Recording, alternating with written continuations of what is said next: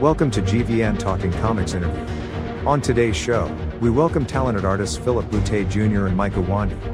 Phillip and Mike are two of the founding members of the 9B Collective, the first black owned concept art studio made up primarily of BIPOC artists. Along with fellow founder Aldis Hodge, the 9B Collective has worked on feature films, animation, television, video games, graphic design, and more. Now, here's your host, Martin Sexton. Welcome to another edition of GVN Talking Comics Interview. I am your host, Martin, and today I have the pleasure of speaking to two of the founding members of the 9B Collective, Phillip Boutte Jr. and Michael Uwandi. Phillip and Mike, along with actor Aldis Hodge, have combined to create the 9B Collective, one of the premier concept art studios in the business, doing work for Marvel, Paramount, Netflix, and much more. So let's welcome talented artists and entrepreneurs Phillip Boutte Jr. and Michael Uwandi to GVN's Talking Comics. Thanks for giving us a bit of your valuable time today, guys. How are we doing today? Great. Excellent. Okay, so uh, since this is the first time I've had the pleasure of talking to the both of you, let's. I want to delve into a little bit of your artistic beginnings, and I'm gonna uh, start with you, Phillip. Uh, when did you first take an interest in uh, art, and whose work kind of inspired you to believe that it's something you could uh, attain to? Um, I think I've, I've been drawing since I was like three, so I think it was always just like I was in the comic books really early on, and like Saturday morning cartoons um, and watching anime and stuff like that. So I kind of my my curiosity sparked early um there. Um and then from there i kind of moved into looking into films um and so like watching films like never ending story and willow and you know flight of the navigator like all of those old kind of films that's what kind of sparked me to think bigger um and start to use my imagination dark crystal you know all of those types of things. Um and then spielberg movies like goonies and you know those types of things. I think that that was like what really kind of drew me to drawing basically well, I know when everyone says that those old movies, I'm thinking those aren't old. Those. okay, uh, same question for you, Mike. What uh, got you interested in going into art? Yeah, so um, similar to Phil, I've been drawing since I was like three years old. Um, but I was definitely into like Sonic and Ninja Turtles and stuff like that. But then eventually, uh, my neighbor got me into anime and this game called Final Fantasy. Um, and there was this artist named Yoshitaka Amano who had this really beautiful, like illustrative style that I just was like in awe about. And so similar to him, it kind of like expanded my world as to what um what that stuff could look like. Um, so yeah, it kind of eventually just went into video games rather than like film um for me. All right. Uh, so I noticed that you both work digitally. Uh, was that always the case? I mean, did you start out in the more traditional form? Uh, and what what made you end up going toward the digital workflow? Uh, digital just became my necessity of like technology and just the, times, right? Like, so I know for me, I know we both did. We started traditionally like doing like I had a traditional just uh, background, so it was like uh, pen and paper, charcoal, gouache, watercolor uh, oil, acrylics, like just learning all the basics of art and how to produce art and how to make it. Um, and then I think only until my last semester in college at Cal State Long Beach did I learn Photoshop. So it was like right at the cutting edge of that. Um, and so trying to kind of figure out how to kind of take my artwork from paper to digital was a difficult process. But then once I got into it, I loved it. And it, it's just by nature of the business in terms of being able to make changes quickly um, and then using the tools to kind of make sure that you're on the cutting edge of technology okay uh, again same with you mike did uh, did you start out with a traditional uh, form of art yeah definitely i started off traditionally and um, in college i always tried to dabble in it but it was just so painful um, for me um, because i was like how do you draw like looking at something, but you're not looking at the actual mm-hmm. tablet you're drawing on. I felt like that was so weird. Um, so eventually, and still to this day, I don't really know how to draw on a tablet, but I do know how to use a Cintiq. And it sucked because it was so expensive to get a Cintiq. So be really bad at my job for a long time, basically. like, uh, that was a great segue because I was getting ready to talk about that because I know that uh, you know in the time where you've talked to young artists they might have asked you what equipment that you use. Uh, and I went the same way. I went from the tablet where I had to stare at the screen and draw on the tablet. That does not work for me. Uh, uh, but again, I couldn't afford this antique, so like I used like a 19 inch Huion, which was a whole lot cheaper, but works just as well, at least for me. Uh, so, what do you recommend to, to young ones, young people who ask you what you know what they should be using? Um, I mean, I think like if you're if you're just starting out, I think before before you do anything digitally, you really should learn to draw on paper. So just taking your sketchbook with you, pen, you know, paper, pencil, pen, whatever it is that you want, just mark making, I think is important. Um, you can always graduate to using like an iPad with an iPencil and using something like Procreate, which is really great because um, it allows you to still be on the go. It allows you to, you know, show your portfolio on it, and then also it allows you to draw and paint um, and then from there, I think it's moving into, you know, programs like Photoshop um, and making sure that you have a basis for that. You can even go into 3D and digital with like programs like ZBrush or Marvelous Designer or DAZ 3D.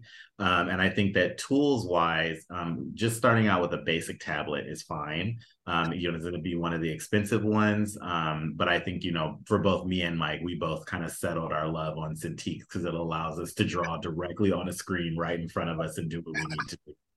Right. So and that's actually why I went to the Huion because that was the first one that allowed me to do that because I said I couldn't coordinate at all. Uh, okay. So uh, Mike, I'm going to start with you on this one. Uh, what was your first professional employment in art, and uh, how long did you feel like as you got started that you started to feel more settled in and not worried about what you were producing? Oh man. Um, so I think my very first job was this uh, company that is now defunct called Red Five they essentially was making uh, um, a first person anime style shooter similar to uh, that Blizzard game. I can't remember what it's called. Overwatch. Very similar to Overwatch, well before Overwatch. And um, eventually, um, I was just doing like icons, which was not fun at all. It was really painful. Um, and then um, I then moved to like doing commercials and things like that, like for Mr. Clean and stuff like that. Definitely not the like most glamorous beginnings. Um, but to be honest, I didn't really feel like I actually got to a point where I, you know, felt like, you know, like I made it, so to speak, until like I guess this year. Um, it was like someone said, Hey, you made it. And I was like, Oh, I guess I did, huh? Um, but it never feels that way. So yeah, I'll continue to just feel like I did. okay, how about you, Phillip? Um, I don't know. I think I, when I first, I think it was like, especially the start of an artist is like you're trying to just figure out how to survive, right? So it's like I remember doing the jobs where it's like it would be like some random person would be like, "Oh, I have a friend that's trying to start a t-shirt line and they need stuff that looks like Harley Davidson stuff." And then it moved into like, "Oh, I've got a friend of a friend that's starting a barbershop and they need a logo." You know, like that type of deal. And then it moved from or someone be like, "Can you draw my tattoo?" It starts there and then it moves into then like getting clients where it's like, "Okay, I have something for a book or something publication wise." um, and then moving into uh, knowing that I wanted to draw characters, um, it moved into me trying to draw my own characters and kind of foster that, and then led to you know eventually finding the Costume Designers Guild and then working with costume designers to do characters. So it was like it was a big process. I production designed for a long time, so I was drawing sets and I was coming up with ideas for music videos, um, so the process is wide, but I think the key thing is the component to it was being consistent and then trying to make sure that your skills were up to par so that you could deliver no matter what was thrown at you. Excellent. Okay, so uh so you got my so when did you and uh you give myself to get myself straight here, you Mike and and Aldis decide to get together to form the 9B collective? That was back in uh, in 2020. So we uh, we were at a drink and draw for the Concept Art Association. It was sponsored by us and them, um, and it was themed Afrofuturism, Afropunk. Right. So it was for Black History Month 2020. Um, we put it together, had a whole big turnout. Um, it was amazing, and we noticed uh, that was just me and Mike. So we noticed that there was a, a a discrepancy, at least in terms of like all these Black artists specifically all in one place, all working across different platforms. So, animation, video games, live action, producers, directors, you name it, like just professionals, right? And all kind of knowing of each other, but never have been in, the, in the same place at the same time. Like, so we internet friends or we know someone's work, but it's like I work in live action, they work in video games. We never, you know, commingle. Um, and long story short, that got to a point where we're looking and we're talking to people and getting to know them about their careers and stuff. And the similar theme just seemed to be no matter who it was, the main theme was either this feeling of isolation, um, like being the only one or the only one that looks like them in their their work group, um, or they worked at a company that had hundreds of employees. At which point there are only a few minorities. So maybe like there's like two black people that work at a company of 400 people, and they never get to work together and they're never on the same project so because of that um because of that that ended up being a problem where we're like okay this is an issue. You shouldn't feel that kind of isolation. I looked at my own career and that's when the kind of like clicked where it was like I had been working in costume and character for since 2007 and the first time that I personally sat next to another black artist doing my same job was 2019 so that was a long period of time to be isolated um, and so between talking to Mike and then him having similar situations and him coming to live action with me, and he had been doing video games and animation, which I was not doing. And then we were talking about the education pipeline, about building up artists, and then talking to Aldis. I've known Aldis since he was like around 12 because we were both actors. Or I was a, I was a child actor. Aldis is now obviously an actor. So um we and he does a lot of art. So he was very he just understood what we were trying to do and he wanted to be a part of it. So that's why we all kind of like formed together. Um because right after that in february of 2020 we had quarantine. So that's right. march of 2020 everything shut down. There was no avenues for kind of building this community that we wanted to build. Then by the time you got to george floyd and all of those things it really just made us think bigger and we thought about opening it up to the world Excellent. Uh, so, uh, oh, yeah, I didn't realize Aldis was a painter until I was doing research for this interview. Yes, which I, was I, I thought was great. What kind of paintings does he do? Um, lots of lots of fine art. So he'll do he'll do pieces about uh, you know uh, socioeconomic issues or systemic racism or thinking about like think pieces, things that like you look at and they make you think. I mean, he's exhibited in the LA Art Show and a few other places. So he'll do big think pieces. He's also a horologist, so he makes watches. Yes, I is, had to look that up when they started right? studying with horologists. Say, what is that? Yeah. so, I had to look so I had to look and say, oh, he does watches. Okay, that, that's cool. All right. Very, okay. very uh, artistic gentleman. So he understands exactly what we're doing. Very good. Basically a renaissance okay, so now you know between you and Mike, you guys done a whole bunch of impressive projects, and uh, the best I can tell you, obviously said, okay, what would Martin Sexton like? Because you did a bunch of whole Star Trek stuff and Agents of Shield and all that stuff's just right up my alley. So I'm, uh, which is you may notice on my background, I got the Agents of Shield thing. Uh, but uh, as far as getting the opportunity to get your foot in the door to do these kinds of projects, what did that require? Um, go ahead, Mike. Yeah, I think for me, um, it was kind of weird because I think like I since I've worked in games, you know, there's always like this Marvel game or this Star Wars game and stuff like that, and I was doing a few of those. Um, so I already had like a lot of familiarity with that world and those characters, as well as of course like comic books and stuff like that. And then it just ended up meeting the right people, but acclimating my style to what was needed. Um, and so once the two and two kind of mixed up, they were like, oh, well, why don't you just work for Marvel? Hey, why don't you help me on Star Trek and stuff like that? So it actually like kind of worked out in the right way for me, at least, where I kind of like built up to it rather than just like getting dumped right in there. Excellent. Okay. Um, I would be remiss, uh, Phillip, if I didn't mention. Our bodies come in different shapes and sizes, so doesn't it make sense that our weight loss plans should too? That's the beauty of Noom. They build a personal plan that factors in dietary restrictions, medical issues, and other personal needs so your plan works for you. Noom doesn't restrict or shame when you want to treat yourself. Their flexible program focuses on progress instead of perfection. You don't have to give up carbs or anything. And with their daily lessons, you can learn something new about your food choices every day.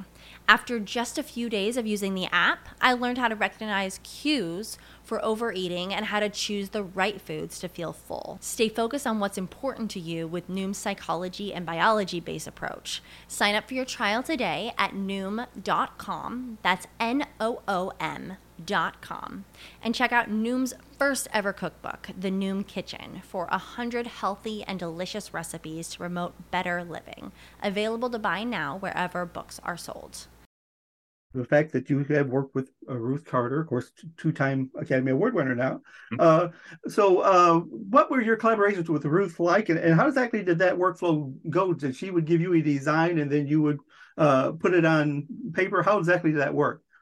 It's a really collaborative. Uh, like with Ruth, Ruth, I worked with her a couple of times before Black Panther, just on like some smaller projects where she was developing some stuff.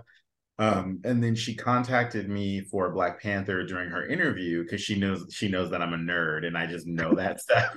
So we had a really good conversation about Black Panther and about like what it stood for and like all the correlations, like different things, like you know Mansa Musa and vibranium being gold, you know, like all of that stuff. We talked about all those things and we just really had a great conversation and then she went and had her interview and she booked it and she hired me. Like she was just like we need to do this together. It was awesome.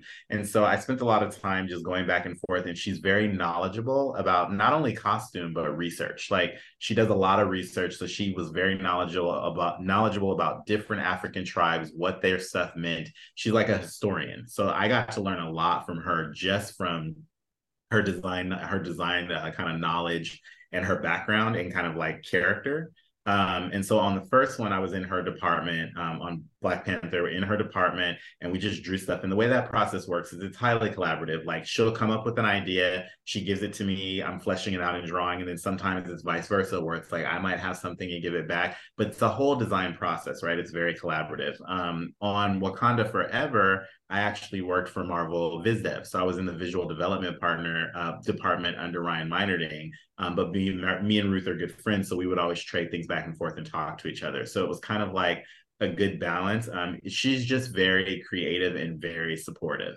Um, but also, you know, obviously, as a two time Oscar winner, she knows her stuff um, and she's willing to share. So she's a very collaborative uh, head, department head. That's I mean, that's the impressive thing. Even you know, as you said, now she's won her two awards, but she's still, you know, the back and forth doesn't bother some people. You know, their egos get in the way, and they, but that's obviously not Ruth. Oh, she's very collaborative and she's also really supportive and she wants to make sure that everyone's given credit for what they do in the process of like the team right she's very team oriented excellent okay so now phillip when i first uh, hooked up with you on linkedin i had mentioned to you that uh, the today show segment was the first time i had been introduced to you. And I said the one thing that really, besides the work, which was fabulous, but what really impressed me was when you said toward the end about looking for people's uh, potential as opposed to maybe their experience, uh, which I think is a great idea because I can remember even when I was a kid and getting into uh, people leaving college, they couldn't get a job because they said, okay, we you need to have experience. Well, how can I get experience if you don't give me a chance to, to do it? So uh, tell me a little bit about uh, why you feel it's important to maybe work with someone's potential as not necessarily their experience. I think especially for artists of color, we experience this a lot where it feels like you can kind of get your foot in the door on something like you do a big project, you get your foot in the door, everyone's celebratory, and then it's like when that project's over, instead of you being in the room and being able to proceed in the room, it's like you're kicked back outside the door. And then it's like, okay, what else you got or what else have you done? Um, also, just in terms of hiring, what we've noticed is, is that a lot of artists of color are hired specifically for what they have accomplished and not their potential, meaning that you can look at an artist portfolio, you can know that they're good, but they're like, well, what projects have they worked on? What have they done? And if you if you do that enough times, you're not ever giving them the opportunity to show what they can actually do. And by the time they are able to do that they're kind of burned out and bitter. And like it's a whole process right? That's just kind of the life of like an artist of color in a nutshell to a degree um you know generalizing that. But i think that what we've decided is is that we have the opportunity to af- actually flip that around. So there are many artists of color that we know that have never given an opportunity. We give them the opportunity to shine and we hire them based on knowing. It's like you don't have to have this is one thing that we always laugh about just for artists in general is that you'll have this really great portfolio and you'll show it to someone. And they're like oh your portfolio is so amazing and i can tell that you can draw and paint. But you know can you can you paint a clown? Like they because you don't have a clown in your portfolio they act like you're not capable of doing it. So it's the same thing but on like with artists of color it becomes like just this overbearing thing on your entire portfolio or your entire career where they're like, well, you've never worked on a big movie. Can you do that? And it's just like, well, will you give, me the opportunity to do it? Like it's that type of deal. Mm-hmm. So we really just strived to turn that around on its head. Excellent. Okay, so like when uh, an artist is, you know, applying to to work for you, does it go through uh, both Mike and you, or do you have a hiring system set in place? How does that work as far as the, for them to get their foot in that door? I'm going to pass this one to Mike. Yeah, so we do have someone who's in charge of that, um, but then of course it goes uh, to me and Phil, and we also think about like where could we place them, like how could we, you know, actually utilize them for their strengths. Because um, one of the things that like is kind of rough in the industry is like most of the time they won't give you a chance, right? Like simply right. they just give you a chance. For us, we at least say we don't want them to fail. So we don't want to set them up to fail either. So we think about it per project a lot of times. Like we'll see someone's work and we say, okay, like they look like they'd be great for this and this project or this type of work in the future. And then we try and give them a chance to like actually prove themselves um, and like, you know, get up to those expectations. And they usually do. Well, one of the things also I love, and I've seen it recently in social media, is that when uh, one of your artists does something, you have no problem putting it out there and saying, "Yeah, they did a great job on this," whatever. Which I think is kind of important, you know, as you say, just to realize because the worst thing you can have when you work for somebody is for them not to acknowledge what you do. Correct.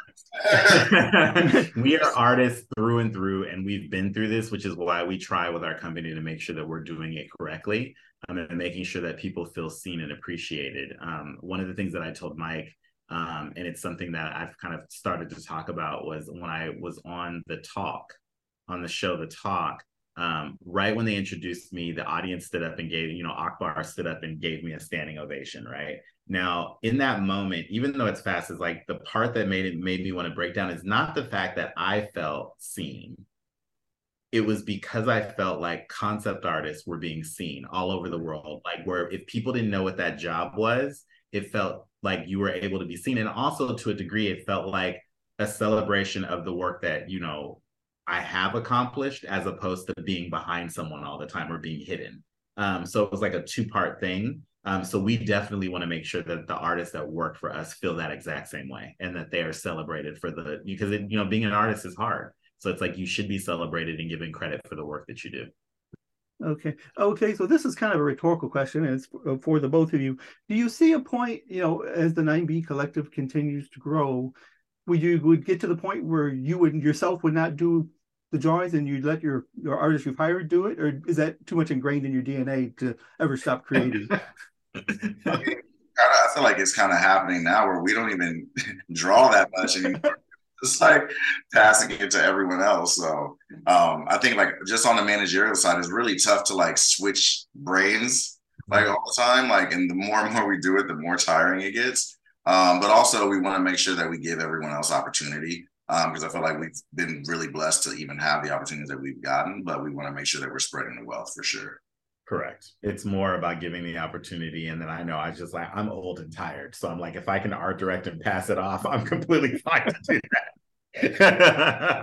these young kids are super talented and really good you know so it's like it's it's it's good to be able to share the wealth and give people an opportunity because that's the other thing is it's a pipeline right? It's one of those things where it's like you go through you change you grow you move into stuff and younger artists really need a chance to shine and use that energy in a positive direction and actually be able to work on stuff that they're excited about. You know i want them to be able to some product or some some project that they watch when they're a kid it's so exciting to get to work on that thing when you're older and be able to you know institute stuff into it or add to it right? Um, and that feeling should be shared. It shouldn't just be singular Excellent.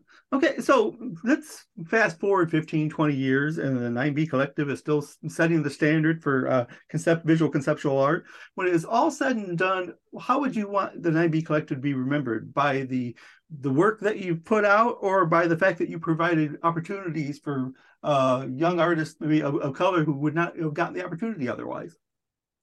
Mike, you? I definitely think it's more the latter, at least for for myself. I want to speak for myself. Um, yeah. the latter for me. I, I, think like it's kind of a dream to see like all the opportunities that would happen and like how that would eventually change the playing field. Um, and being a part of that rather than like the ego stroke of like seeing like all the cool things that we've done over time. It's like I think to an extent, like you never really get at least I mean, maybe Phil knows better than me because he's worked like literally double the time I've worked in the industry. But um, to me, I'm like, I don't know if you ever get that like approval of like being excited or happy about all the things that you worked on, but I do get excitement and like happiness based on all the people I've helped. Yeah. So I think that that's more of like the moment for me that that would like really make me feel great about it when I look back. I agree with with what Mike is saying because it's an empty goal to continue to feed your own ego or to feed the things that you've done. The best feeling is when you know that you've helped other people. Um, I've always said that what I want to, I think the legacy for 9B that I'd love to leave behind is eventually having having the industry be at a state into where 9B doesn't have to exist. So a company like 9B that's trying to provide opportunity for artists of color um, and beyond shouldn't necessarily need to exist. It should just be happening and it should just be equal and it should be fair and it should be balanced. And right now it's not. So the goal would be eventually to have it be where it's balanced enough to where that's not a needed thing. And then 9B would move on to transition into doing our own projects or developing things um, and helping more people and helping artists actually feel like there's a place for them to belong. That's the goal. All right, excellent. Okay, well, I do want to thank you both for your time. And Phillip, I have to, like I said, I think I told you before, I had to admit when I reached out to you on LinkedIn, I really did not think you would answer me. I, I, I, put it out there just thinking, and then when you answered me, I was pleasantly surprised, but also kind of kind of touched me. That I thought that, and I think it's a kind of a lesson for other maybe young people. You will never find anything out unless you take the time to ask. Correct. and uh, so uh, I, I, thank you for that. Now, before I let you go, I want to give you guys a chance to maybe talk about any other projects you have in the work. I know you got a Blue Beetle movie coming out uh, soon, and you're also working with Lightbo- Lightbox Expo on their second annual Easter egg paintathon thing. So if you want to talk about any of that, I give you the floor. Yeah, Mike, you want to like give some plugs? Um, I'm trying to think of like what we can talk about. So, yeah, no, no, like there's a lot of NDA things, which is like, mm. um, I'll, I'll, go. I'll say yes. We we did get a chance to work on um, Blue Beetle, um, the live action Blue Beetle that uh, directed by Angel Manuel Soto. Um, uh, that comes out, I think, in, in August, um, August of of this year.